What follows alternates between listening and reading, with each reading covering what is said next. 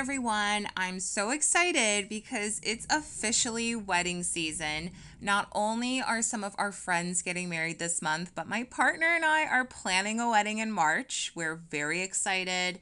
It's going to be in Sydney. So we initially were supposed to have it in Poland last year, but because of COVID, just didn't allow us to. So maybe we'll have like a nice little vow renewal there at some point and just invite everyone who wasn't able to attend this one. So I thought it would be an appropriate time to record an episode about how most Polish people celebrate their weddings in Poland and all of the traditions surrounding it. So without further ado, let's get into episode six. Polish weddings. I'm not gonna lie, Polish weddings are pretty full on, but they're also very touching and unique in their own way.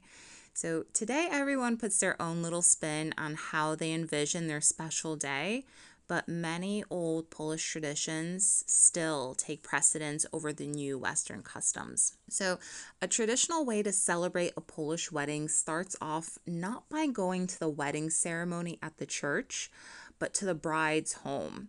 The wedding ritual is the first thing that the family does. And during the ceremony, the bride and the groom's parents give the couple a special blessing. So the bride and the groom, they have to kneel down and then the bride's mother sprinkles them with holy water and then she gives them a crucifix which the bride and the groom each have to kiss. So the bride's father can do exactly the same thing if he wants to.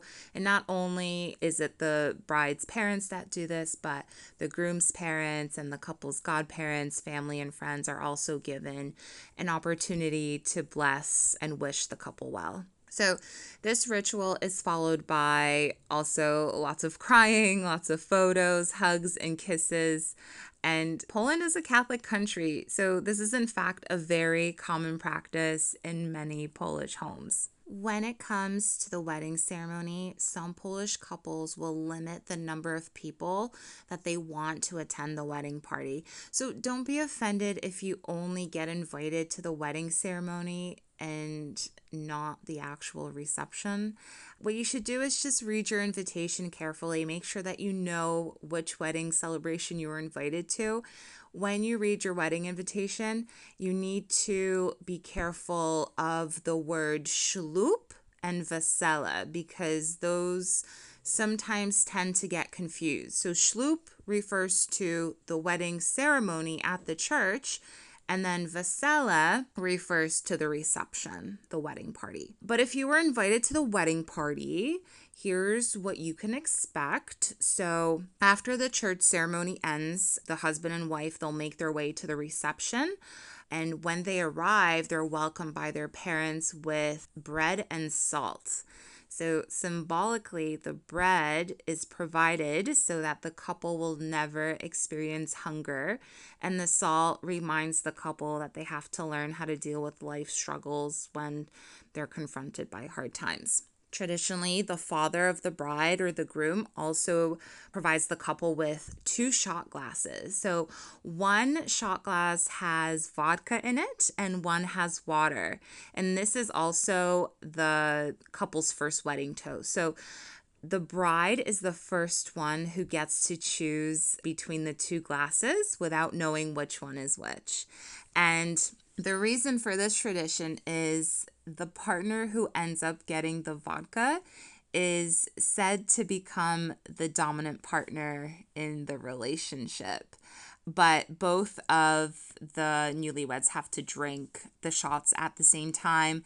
And then once they're finished drinking them, they throw them behind their backs. And if the glass breaks, it's considered good luck and it signifies that they will live a long and happy life together. A Polish wedding reception is known to last 12 hours, so be prepared to get served up to four to six hot meals every three hours and an endless amount of appetizers, desserts, and fruit. It would be very unpolish for people to attend a wedding and then leaving hungry or dissatisfied. So you'll always see a rotation of fresh food being brought out. As you can imagine, the most popular beverage throughout the night is vodka, so you can expect an endless amount of bottles being put out on the tables throughout the night. Wine and cocktails are also becoming more popular, but do expect the spontaneous toast to be filled with vodka. At midnight, when in other traditions people are ready to call it a night, in Poland, the party is just getting started. So we have something that's called Oczepiny, which translates to the unveiling. So, in other words, it's to celebrate the bride's new marital status. And historically, what would happen is the bride would unbraid and cut her long hair. So she could then, quote unquote, transition from a young girl to now a married woman. And just like the bouquet toss, we have something very similar. So instead of tossing the bouquet, the bride usually like sits in the middle surrounded by all her female friends. Usually they're single and then she'll toss her veil. And the groom will do something similar but with his tie. So whoever catches the veil or the tie is like known to be the next one that gets married. Aside from that there's a lot of other fun games and activities. There's scavenger hunts. Uh, it's just a lot of fun. Usually they'll play a lot of music. They'll show old pictures and video clips of the couple when they were younger, when they just met. And it's just a really good time to just have fun and loosen up after sitting at the table and eating for so long. A lot of Polish families will also bring in a live band, so it's very common to see live music at the Polish weddings.